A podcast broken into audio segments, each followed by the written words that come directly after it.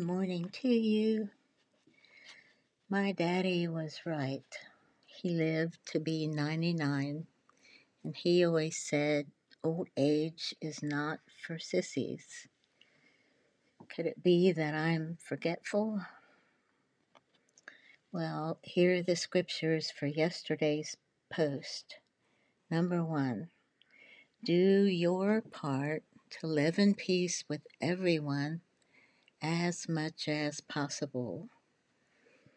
Sometimes that's really hard, isn't it? Romans 12, 18, the New Living Testament. Number two, be kind to one another, tender hearted, forgiving one another, just as God through Christ has forgiven you. Ephesians 4, 32, in the New Living Testament.